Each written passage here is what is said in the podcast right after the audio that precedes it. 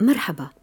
مع فريق الآن نقوم بمتابعة أخبار الجهاديين كما ترد على حساباتهم في الفضاء الإلكتروني ونحاول أن نضع هذه الأخبار في إطارها. ماذا تعني اليوم؟ وكيف ستؤثر فيما سيكون غدا؟ أنا نهاد الجريري أهلا بكم. مرصد الجهادية بودكاست على راديو الآن. وكل عام وأنتم بخير بمناسبة حلول شهر رمضان الفضيل. تقبل الله صيامكم وطاعاتكم. في هذا الأسبوع من مرصد الجهادية داعش يحتفي بإعلان خلافته المزعومة في رمضان قبل ست سنوات. فماذا يعد لرمضان هذا العام؟ غالبا ما تنشط في شهر رمضان سواء على صعيد الاستقطاب والتجنيد أو حتى على صعيد تنفيذ عمليات آه، جهادية. سنتحدث إلى الأستاذ حسن أبو هنية الباحث في الجماعات الجهادية بعد حوالي ربع ساعة من الآن. سنتحدث إليه عن رمضان وعن طالبان وعن كتابه المميز الجهادية العربية. وفي هذا الأسبوع توتر متجدد بين حراس الدين وهيئة تحرير الشام وشرعي قاعدي يدعو إلى تصفية الجولاني. وطالبان تحيي الذكرى السادسة لوفاة مؤسسها الملا عمر. ولدينا أخبار من غرب ووسط إفريقيا. أهلا بكم مرة أخرى. مرصد الجهادية. احتفى العدد الأخير من صحيفة النبأ الصادرة عن ديوان الإعلام المركزي في داعش بالذكرى السادسة لإعلان ما يسمى بالخلافة. في واحد رمضان من عام 1435 هجرية الموافق التاسع والعشرين من حزيران 2014 ميلادية. أعلن المتحدث باسم داعش آنذاك أبو محمد العدناني عن إقامة الخلافة. في كلمة صوتية بعنوان هذا وعد الله برر العدناني دواعي إقامتها. وضربت الجزية وجبيت أموال الفيء والخراج والزكاة وأقيمت المحاكم وأقيمت في المساجد الدروس والحلقات ممثلة بأهل الحل والعقد فيها إعلان قيام الخلافة الإسلامية. وأعلن عن أنه تم التوافق على إعلان زعيم داعش أبي بكر البغدادي خليفة لأنه حقق شروط الإمامة الشرعية. وقد امتد سلطانه على مناطق شاسعة في العراق والشام وإن الأرض اليوم تخضع لأمره وسلطانه من حلب إلى ديالا. في السادس من رمضان الموافق الرابع من يوليو 2014 ميلادية تفاجأ المصلون في مسجد النور الكبير في الموصل برجل قدم لخطبة وصلاة الجمعة. كان البغدادي في ظهوره الأول على العلن. لقد ابتليت بهذه الأمانة فوليت عليكم ولست بخيركم ولا أفضل منكم. داعش كان سيطر على الموصل بلا قتال يذكر قبل ذلك التاريخ بشهر تقريبا. في مسألة الخلافة نذكر ما قاله المنشقون عن داعش من تيار البن علي الذين ينشرون تحت اسم مؤسسة التراث العلمي أو مؤسسة الوفاء والمعارج الإعلامية. أهم ما كتب في الأمر كان بعنوان سلطان باريشة لأبي عيسى المصري الذي عرف عن نفسه بأنه كان شرعيا وقاضيا في التنظيم مدة خمس سنوات وباريشة طبعا هي القرية التي قتل فيها البغدادي في أكتوبر الماضي. يقول أبو عيسى أن داعش خسر التمكين بعد دحره في العراق وسوريا ولجوء قياداته وأفراده إلى الاختباء. فلا خلافة لهم. ويتحدث أبو عيسى مطولا أيضا عن شروط الخليفة ويقول إن أحدا من قيادات الصف الأول في داعش لا يتمتع بالمعرفة العلمية والشرعية التي تؤهله ليكون خليفة ولا حتى البغدادي نفسه كان عالما. عن النسب القرشي يقول إن داعش لن يتوانوا عن تزوير المسألة ويقول إن البغدادي نفسه زور نسبه. وأما عن احتمال أن يكون الخليفة الجديد أبو إبراهيم هو آه، المعروف باسم حجي عبد الله قرداش يقول الكاتب إن الرجل معروف بانه مبتور الرجل اليمنى وبالتالي تنتفي عنه الخلافة التي تشترط صحة الجسد أمام هذا التحدي هل سيظهر أبو إبراهيم ليثبت هويته في رمضان نترقب مرصد الجهادية سؤال آخر هل ستزيد التنظيمات الجهادية هجماتها في رمضان؟ على الأرجح نعم. بعض التنظيمات التابعة للقاعدة بدأت تنشر أخبارها تحت عنوان رمضان شهر الفتوحات. وبالعودة إلى داعش وفي زاوية حصاد الأجناد من عدد النبأ الأخير يقول التنظيم إنه شن 86 هجمة وهو أعلى رقم منذ أواخر نوفمبر الماضي الذي سجل 109 هجمات فيما عرف بغزوة الثائر البغدادي والمهاجر اللذين قتلا قبل ذلك بشهر. أكثر الهجمات كانت في العراق والحقيقة معظم الأسابيع تكون أكثر الهجمات في العراق. لكن الأسبوعين الأخيرين شهدا نشاطا مكثفا للتنظيم هناك مستغلين فجوات أمنية بسبب الكورونا ربما. قالوا إن ضحاياهم هناك بلغوا 122 شخصا وهو أكبر رقم في الأشهر الخمسة الماضية. مرصد الجهادية بودكاست على راديو الآن. احتفى داعش أيضا بالهجمات في نيجيريا وتشاد والموزمبيق خاصة إسقاط طائرة في الموزمبيق في الثامن من أبريل. قال التنظيم إن عناصره أطلقوا النار على المروحية عقب هجومهم على قرية بمنطقة كيسانغا ضمن إقليم كابو دلغادو شمال موزمبيق. فسقطت المروحية على بعد مسافة منهم بعد أن هبط منها الطيار ونجا بنفسه. خلال الشهر الماضي كثف التنظيم هجماته في إقليم كابو دلغادو ضمن استراتيجية جديدة في غياب الدولة الكامل. غارات قصيرة منظمات تدمير المباني الحكومية نهب البنوك ومستودعات الأسلحة إطلاق السجناء ثم الانسحاب وأحيانا يوزعون الطعام على أنصارهم. مرصد الجهادية. في نيجيريا أعلن الجيش عن حملة عسكرية واسعة ضد مقاتلي بوكو حرام وداعش ما يعرف باسم ولاية غرب أفريقيا في شمال شرق البلاد وأعلن أنه حيد أكثر من 100 مقاتل في الأيام الأولى من الحملة. في الأثناء أعلنت تشاد أن 44 مقاتلا من أصل 58 أسرتهم في المعارك الأخيرة ضد بوكو حرام وجدوا ميتين في زنازينهم صباح يوم الخميس السادس عشر من أبريل قبيل محاكمتهم. الطب الشرعي قال إنهم تناولوا مادة سامة ولا تزال تدور التكهنات حول ما إذا قتلوا أو انتحروا. إذا قتل أحدهم الآخر أو انتحروا فليس في عملهم شيء من الدين كما يشي بما يمكن توقعه من زعيمهم أبي بكر شكاو. الذي ترددت أنباء عن أنه منفتح على الاستسلام المشروط. مرصد الجهادية.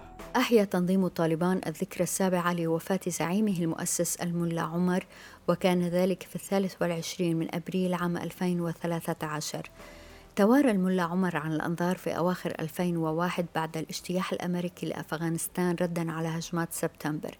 يقال إنه كان في باكستان فيما يقول آخرون إنه كان في مسقط رأسه في زابل أفغانستان. خلال تلك الفترة سلم إدارة العمليات اليومية إلى وزير دفاعه الملا عبيد الله. المهم هو أن الرجل كان متوفى طوال سنتين قبل أن تؤكد طالبان وفاته بضغط من تقارير استخباراتية أفغانية وذلك في يوليو 2015 هذه الذكرى اليوم مهمة. بسبب دلالات العلاقة مع القاعدة التي تسببت لطالبان بكارثة وحظوظ عملية السلام سواء مع الحكومة الأفغانية أو مع أمريكا والتي بدأت منذ أيام الملا عمر. نشرت قنوات طالبان مقابلة مصورة مع أحد الحكام الإداريين الشيعة في التنظيم وهو مولوي مهدي حاكم منطقة بلخاب شمال مقاطعة سربل. محترم مولوی مهدی مجاهد از قوم برادران هزاره و اهل تشیع می باشد که در جهاد علیه اشغال آمریکا در صفوف امارت اسلامی ليس غريبا وجود شيعة من الهزارة في صفوف طالبان وإن كان عددهم قليل والأقل هو الشيعة الذين يتولون مناصب إدارية. طالبان تقول إنها ليست طائفية بل إن من نقاط الخلاف بينهم وبين داعش هو أن الأخير حول الحرب إلى طائفية وهو ما تقول طالبان إنها ترفضه. مطلع الأسبوع الماضي تحرش أمنيو هيئة تحرير الشام بعناصر من حراس الدين وطلبوا منهم الخروج من مقراتهم في أرمناز أقصى غرب إدلب. ساد توتر انسحب على إثره الأمنيون ولم يبلغ عن وقوع اشتباكات.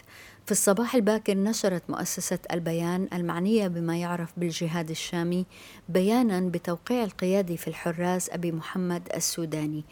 لم يشر البيان إلى الهيئة الصراحة وإنما ألمح إلى المغردين غير المبالين بمصير الساحة المحسوبين على المجاهدين. واكتفى بالشكوى من التحريض والتأليب ضدهم ودعا إلى تحكيم الشريعة في أي خلاف مع أي طرف. في نفس اليوم نشرت المؤسسة تصريحا بتوقيع عبد الكريم الغربي بعنوان أليس في ساحة الشام رجل رشيد؟ الغربي هو عبد الرحمن بن علي وهو موالي للقاعدة يكتب منذ 2016 تحت اسم الوعي الجهادي وهو غير الرجل المعروف باسم أبي عبد الكريم المصري القيادي في الحرس. في فقرة من البيان يحرض الغربي على الجولاني ويقول مخاطبا الحراس من ظن أن الجولاني ومن معه من المنافقين والمندسين والمنحرفين عن منهج السنة والجماعة أضاعوا الساحة فلا يقتل إخوانه الجنود والمقاتلين ويسلم منه الجولاني. في الأثناء صمت اثنان من كبار المنظرين للجماعتين. أبو محمد المقدسي الموالي للحراس اكتفى بنسخ تعليق من حساب آخر يستنكر تكبر الهيئة على الحراس مقابل استضعافهم أمام الأتراك. في نهاية الأسبوع نشر دعوة إلى طلاب الحق بإبقاء الخلافات طي التحكيم والإصلاح الداخلي وعدم نشرها على العلن. أبو قتادة الفلسطيني المعروف بمؤازرته هيئة تحرير الشام واختلافه مع المقدسي بعد أن كان صديقين حميمين. لم يذكر الحادثة لا تلميحا ولا تصريحا. فشهر رمضان شهر جامع لأعمال البر والتقوى فهو شهر الصيام. مع نهاية الأسبوع ظهر فيديو لسام العريدي القيادي في حراس الدين والذي خصصت أمريكا جائزة خمسة ملايين دولار لمن يدلي بمعلومات عنه. الفيديو كان عظة. بعنوان شهر رمضان جامعة المتقين. ظهر العريدي جالسا وأمامه كتب وزجاجة ماء ومسدس. مرصد الجهادية. إذا نرحب بالأستاذ حسن أبو هنية الخبير في الجماعات الجهادية وصاحب كتاب الجهادية العربية. اندماج الأبعاد النكاية والتمكين بين الدولة الإسلامية وقاعدة الجهاد الصادر عام 2018 أهلا وسهلا فيك أستاذ مرة أخرى في مرصد الجهادية. كل سنة وأنتم سالمين. رمضان كريم يا سيدي. أهلا وسهلا والله أكرم. هل تتوقع ازدياد في هجمات الجماعات الجهادية في رمضان؟ من متابعتك آه، عبر السنين الماضية؟ كيف بتستغل هذه الجماعات شهر رمضان؟ عادة تقليديا تعودنا إنه الجماعات الجهادية غالبا ما تنشط في شهر رمضان سواء على صعيد الاستقطاب والتجنيد أو حتى على صعيد تنفيذ عمليات آه، جهادية. وبالتالي دائما كانت هذه الجماعات تستثمر هذا الشهر على اعتبار بإنه تقليديا دائما ما كانت استنادا إلى التاريخ بانه شهر الجهاد وبالتالي هناك دائما حالة تعبئة إيمانية ودينية وتستثمرها هذه الحركات دائما في استقطاب وتجنيد وبالتالي تنفيذ عمليات أعتقد هذه المرة مترافق مع وجود جائحة كورونا كوفيد 19 وبالتالي من المتوقع إنه يعني هذه الجماعات تستكمل مثل هذا النهج الدائم تتوقع منطقة معينة ممكن تكون تتركز فيها هجمات؟ أعتقد هي يعني المناطق اللي اللي عاملة فيها يعني لاحظنا هناك نمط خلال السنتين الماضيات آه، هناك تركيز على الشأن الداخلي لا يوجد هناك هجمات على المستوى الخارجي بمعنى تنفيذ عمليات خارجية وإن كان ربما تنظيم داعش الدولة كان قد أصدر يعني عدة رسائل بتوجيه آه، لاتباعه أو الذئاب المنفردة بتنفيذ هجمات خارجية في أوروبا أو غيرها. لكن العمل الأساسي هو ما يسمى حرب الاستنزاف دائما في مناطق النزاع. ولذلك ستبقى المنطقة هي ذاتها بمعنى في العراق في سوريا في جنوب الصحراء الساحل تنشط في غرب أفريقيا في خراسان في أفغانستان. معنا هذه المناطق المرشحة دائما ربما يعني ترتفع وتيره العمليات أو نسبة العمليات لكن لا يوجد هناك بعتقد إنه هناك إمكانية لتنفيذ آه، هذه العمليات في آه، هذا الظروف يعني أصبحت أولويات هذه الحركات ذات طبيعة محلية أكثر من تكون عابر الحدود ومعولمه. أستاذ من المواضيع الساخنة هاي الأيام وخاصة في الذكرى السابعة لوفاة الملا عمر زعيم طالبان بنسأل عن اتفاق طالبان مع أمريكا وإسقاطاته على الجماعات الأخرى الموالية للقاعدة اللي أبدت استعدادها لشكل شبيه آه، من من المفاوضات والاتفاق. هل رح يغير هذا الاتفاق سلوك طالبان آه، خاصة ما يتعلق بعلاقتها بالجهاد العالمي؟ أعتقد هذا رهن ليس في حرب حركة طالبان. يعني شاهدنا أن هناك هذا الاتفاق يعني تم حسابه جيدا من قبل الولايات المتحدة الأمريكية وبالتالي آه، على أساس أن تفك علاقاتها وارتباطاتها بالقاعدة ولا تستهدف الغرب والولايات المتحدة الأمريكية بأي هجمات وتندمج في العملية السياسية. ولذلك هذا رهن بالطرف الآخر. هل فعلا ستلتزم مثلا الحكومة الأفغانية بتطبيق هذا الاتفاق لأنه لا نعرف يعني هناك غموض كبير حول عملية الانتقال السياسي وطبيعة المشاركة لحركه طالبان، أنا أعتقد نعلم أن هناك انقسام في داخل أفغانستان، هناك خلاف بين الزعيم الحالي أشرف غني وكذلك عبد الله عبد الله وهناك انقسامات عرقية وإثنية كبيرة وبالتالي فضلا عن الخلافات بين الجماعات الجهادية الأخرى. ولذلك يعني هناك معيقات ربما كبيرة طالبان الاندماج في هذه العملية السياسية راهن بالأمر الآخر. لكن إذا نجحت هذه العملية وأعتقد أنا من المشككين في نجاح هذه العملية هي أصلا بدأت تلقي بظلال على الحركات القريبة من آه، طالبان. يعني شاهدنا هناك حتى الجولاني في هيئة تحرير الشام يحاول أن يقدم آه، نموذج كحركة طالبان يريد أن يتفاوض وهذا ما فعلته جماعة نصرة الإسلام والمسلمين. لكن هذه الجماعات هي مختلفة عن تنظيم طبعا داعش. الدولة الإسلامية له رؤية مغايرة تماما. نعلم أنه هو يقول بأن حركة طالبان أصلا حركة وطنية مرتدة ولا صلة لها بالجهاد العالمي. ولذلك انعكاسات هذا آه، آه، على على ما يسمى الجهاد العالمي. هو رهن بنجاح هذا المصالحة اللي عقدت بين الولايات المتحدة الأمريكية وحركة طالبان. ومدى التزام الطالبان والحكومة الأفغانية بهذه العملية الانتقالية كمان كان بارز هذا الأسبوع آه، نشر قنوات طالبان الرسمية مقابلة مع حاكم إداري هو من الهزارة الأفغان الشيعة هل هذا أمر غريب داخل طالبان؟ هل هل أنه لازم هذا الموضوع إنه يلفت انتباهنا ولا إنه شيء عادي؟ وكيف تتفر تطلع هاي الحركات طالبان مثلا أو الجهادية السنية مثلا للشيعة؟ باعتقادي هذا ربما أحد التطورات في حركة طالبان. نرى بأنها حركة محلية قومية تستند إلى قومية البشتون وذات طالما كانت براغماتية وبالتالي تقليديا تاريخيا كانت نعلم انه على عداء مع قومية هازارا الشيعة وكانت علاقاتها دائما مع إيران متوترة. أحيانا يحصل هناك اقتراب وأحيانا هناك كما حدث مزار الشريف عندما قتل يعني قتل قتل الدبلوماسي الإيراني وتوترت العلاقات. لكن مؤخرا هناك بدأت أن الحركة تنسج علاقات. لا ننسى أنه أخطر منصور عندما قتلت الولايات المتحدة الأمريكية قبل الرئيس السابق قبل هبة الله أخوند هو كان قادم من إيران. وبالتالي هناك علاقات تحاول الحركة أن تنسج علاقات مع جميع الأطراف. مع مع إيران وبالتأكيد مع الصين ومع روسيا ومع الهند ومع جميع القوى.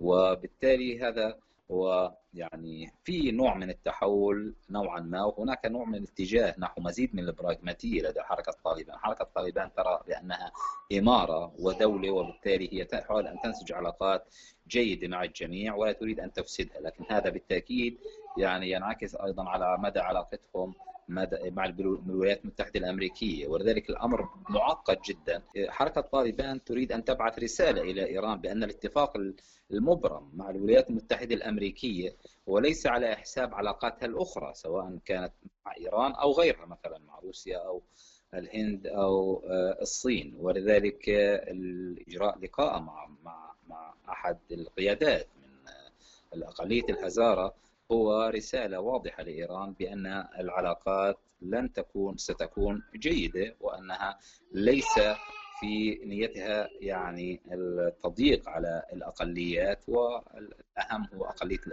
الهزارة. من خلال بحثك أستاذ آه، حسن وحضرتك كتبت خاصة بكتابك الأخير الجهادية العربية عن هذا البعد الديني الجهاد العالمي أو منظرين الجهاد العالمي مثل مثلا مقدسي لا يكفرون الشيعة بعكس مثلا الداعش صحيح هذا الكلام؟ أه، طبعا بالتأكيد يعني تقليديا تاريخيا كان هناك في الحركات الجهادية منقسمة بين تكفير الشيعة وبين إنه أه، فقط تبديعهم وليس تكفيرهم نعلم من الجماعات المرتبطة ب أبو مصعب الزرقاوي اللي كان في النهاية أدى إلى يعني بروز ما يسمى تنظيم الدولي وانفصاله عن القاعدة. لديهم رأي أه، واضح بخصوص أن الشيعة كفار بدون أي استثناء بينما القاعدة ومنهم بن لادن الظواهري وكذلك منهم طبعا المقدسي وغيره لا يكفر الشيعة على الإطلاق إنما يقولهم أهل بدعة. هذا الانقسام موجود في داخل الحركة الجهادية منذ تأسيسها حتى الآن. آه، أستاذ حسن حضرتك ذكرت الجولاني. على خلفية هذا التجدد التوتر بين الجولاني وحراس الدين بمنطقة أرمناز آه، بداية الأسبوع كان في دعوة من قبل شرعي موالي للقاعدة آه، اسمه أبو عبد الكريم الغربي. كان كان دعوة واضحة لتصفية الجولاني. هل بتشوف نهاية قريبة لهذا الأخذ والعطاء الكاريكاتوري هذا بين الطرفين الجولاني وحراس الدين؟ باعتقادي هذا راهن أيضا بتطورات يعني مدى مدى يعني ما الذي سيحدث على خلفية الاتفاق الروسي التركي في 5 من أذار الماضي؟ وبالتالي نحن نعلم أن اتفاقات أستانا وسوتشي هي تنص على تفكيك هيئة تحرير الشام أو قتالها. وبالتالي يعني وضع هيئة تحرير الشام في حالة من الصعوبة وهي تريد أن تثبت دائما بأنها تتجه نحو الاعتدال و أنها تضبط الوضع في إدلب سواء حراس الدين أو بقية الحركات الأخرى زي كالحزب الإسلامي التركستاني. العداء نعلم بأنه كبير بين حراس الدين لانها هي كانت جزء من جبهة النصرة وعندما فكت ارتباطها انفصل هذا المكون وبالتالي كان هناك عمليات اغتيال متبادلة عمليات آه، اعتقال كما نعلم. ودائما هذه العلاقة متوترة وربما آه، يعني آه، يعني هناك دائما محاولة تحاول القائد عن طريق حراس الدين أن تتخلص من الجولاني لكن الجولاني لا يزال يمسك بقبضة من حديد آه، على مدينة إدلب وبالتالي الأمور آه، ستتجه إلى مزيد من التصعيد بين كل هذه الحركات ولكنها كله رهن بالاتفاقات الروسية التركية وبالتالي ما مدى يعني قدرة القدرة على استدخال الجولاني في ما يسمى الجيش الوطني أو الحركة الوطنية للتحرير؟ شاهدنا هناك هيئة تحرير الشام مع الجولاني أن يعني أعادت هيكلة القياداتها وقواتها العسكرية في داخل إدلب بإنشاء ثلاث ألوية جديدة. وهناك طبعا انسحابات نعلم أنه أبو مالك التلي قد انسحب أيضا على خلفية هذه التوتر والعلاقة مع تركيا والعلاقة مع بقية الأطراف فثمت حالة من الاستقطاب وشديدة في داخل يعني إدلب ومناطق شمال غرب سوريا والتوتر الأكبر هو دائما بين حراس الدين المنافس الأكبر على الصعيد الأيديولوجي بشكل كبير على مكانة تحرير الشام. فقط هو التلي آه، إنه رجع عن استقالته وهاي من الأشياء الحقيقة الشائكة. آه، جدا وفعلا هو مشهد ضبابي في شمال سوريا. بس حضرتك ذكرت كلمة كتير مهمة إنه حراس الدين قوتهم تكمل تكمن في الأيديولوجيا في تحديهم الأيديولوجي. ممكن تشرح لنا أكثر عن هذا الموضوع؟ لأنه إذا الجولاني يعني نظريا إذا الجولاني بده يقضي عليهم ممكن يقضي عليهم بكل سهولة. هذا صحيح لكن آه، يعني آه، إذا بنتحدث عن الصعيد العملياتي والقدرة العسكرية لا شك أن الجولاني قادر على إنهاء حراس الدين بسهولة. لنقول يعني ليس بالسهولة الكبيرة لكن يمكن يحدث هذا. لكن هذا يعني آه، يترتب عليه انقسامات داخل هيئة الشام. هيئة تحرير الشام دائما لم تكن متجانسة على الإطلاق على صعيد الأيديولوجيا. هناك أجزاء أو أو أو عناصر كثيرة في داخل هيئة تحرير الشام هي تمتلك هذه الأيديولوجيا الشبيهة بأيديولوجيا القاعدة وحراس الدين وحتى تنظيم الدولة الإسلامية داعش. ودائما كان الجولاني هو في حرج إنه يستطيع أن ينفذ مثل هذه العمليات ضد حراس الدين لكن الكلفة قد تؤدي إلى انشقاق أو انقسام في داخل هيئة تحرير الشام وبالتالي هو دائما حريص على يعني أن لا يدخل في هذا الصدام خشية أن تتفكك الحركة وهذا هو ربما أحد أكثر الأشياء خطورة. وهذا ما تحاول أن تستثمر حراس الدين والقاعدة آه، بمخاطبه القواعد. يعني كان يمسك بالقيادة الكبرى القيادة العليا لكنه الحركات أو العناصر بقية العناصر لا أعتقد بأنه يمتلك هذه القدرة على يعني السيطرة الهيكلية على بقية التنظيم لأنه كثير منهم متعاطفين مع حراس الدين والبعضهم ربما يكون قريب جدا من حراس الدين ولكنه يخشى من انتقام الجولاني. السؤال الأخير كتابك الجهادية العربية اندماج الأبعاد النكاية والتمكين في الدولة الإسلامية وقاعدة الجهاد كنت عم بتحاول فيه إنك تثبت آه، إنه إنه ما نراه من من إرهاب إنه ما في علاقة مع الفكر الإسلامي. وهذا هو تحدي لأنه هذا هو السائد آه، اجمالا بين العوام لنقل وبين حتى بعض المفكرين. كيف قدرت إنك تتوصل إنك تثبت هذا الموضوع أستاذ حسن؟ لأنه موضوع كثير مهم خاصة إنه نحن بشهر رمضان. بالتاكيد هذا أحد ربما أحد التحديات. ليس آه، لكل العالم العربي والإسلامي لأنه دائما هناك نظرية استشراقية ثقافوية تربط هذا العنف بالثقافة والدين. ولكن إذا نظرنا إلى واقع الحركات سوف نجد بأن ان أن معظم هذه الحركات تنشأ في مناطق آه، آه، هي تعاني من أزمات سياسية وأزمات إثنية، إذا نظرت إلى خارطة الانتشار في العراق وسوريا سوف نجد مثلا في الحالة السورية لم تكن هناك أي وجود للقاعدة أو وجود العنف أو التطرف الديني، لكن ما حدث منذ 2011 وعمليات القمع للحركات الاحتجاجية. دائما نعلم أنه في منظور الحركات الاجتماعية أي حركة مهزومة عندما حركة سلمية مهزومة تتجه إلى الردكله وبالتالي هو يتم ردكلة هذه الحركة. كما يقول اوليفيرو ردكلة الإسلام وليس الإسلام الراديكالي بمعنى إنه تصبح العملية آه، حتمية لمواجهة توسع اطارات الظلم ووجود المشاكل بدون حل. إذا نظرت خريطه الانتشار في إفريقيا مثلا هناك مشاكل إثنية وعرقية في شمال مالي وهناك مشاكل سياسية وكذلك في العراق الانقسام السني الشيعي وكذلك الانقسام السياسي. كل هذا نجد انه دائما خريطة الانتشار هي في مناطق تعاني من أزمات سياسية وإثنية وعرقية عميقة ولكن يجري دائما استخدام الأيديولوجيا الدينية لإضفاء نوع من الشرعية على العنف، لو كانت الأمور مرتبطة بالنص الديني أو الدين لكانت كل العالم العربي والإسلامي متطرف وهذا لا نجده بل نجد أنه أكثر الناس تصديا لهذه الجماعات. هي جماعات دينية لكنها لها منظورات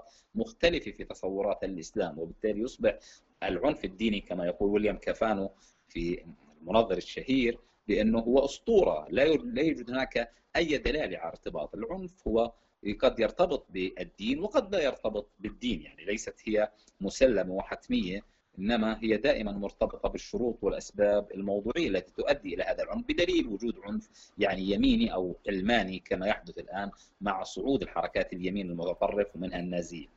شكرا جزيلا أستاذ حسن خبير الجامعة الجهادية صاحب كتاب الجهادية العربية الصادر عام 2018 والمتوفر على أمازون دوت كوم. شكرا كثير لك شكرا كثير لعائلتك. ولابنك الصغير غلبناكم نحن بنعرف إنه آه، أنتم يعني مثل مثل البقية موجودين بحضر فشكرا كثير على وقتك ووقت عائلتك. شكرا أستاذ. شكرا شكرا ناهد شكرا على هذه المقابلة. شكرا لك وشكرا جزيلا لوجودكم معنا في راديو وتلفزيون الآن. أنا نهاد الجريري. رمضان كريم. مع السلامة. مرصد الجهادية. بودكاست على راديو الآن.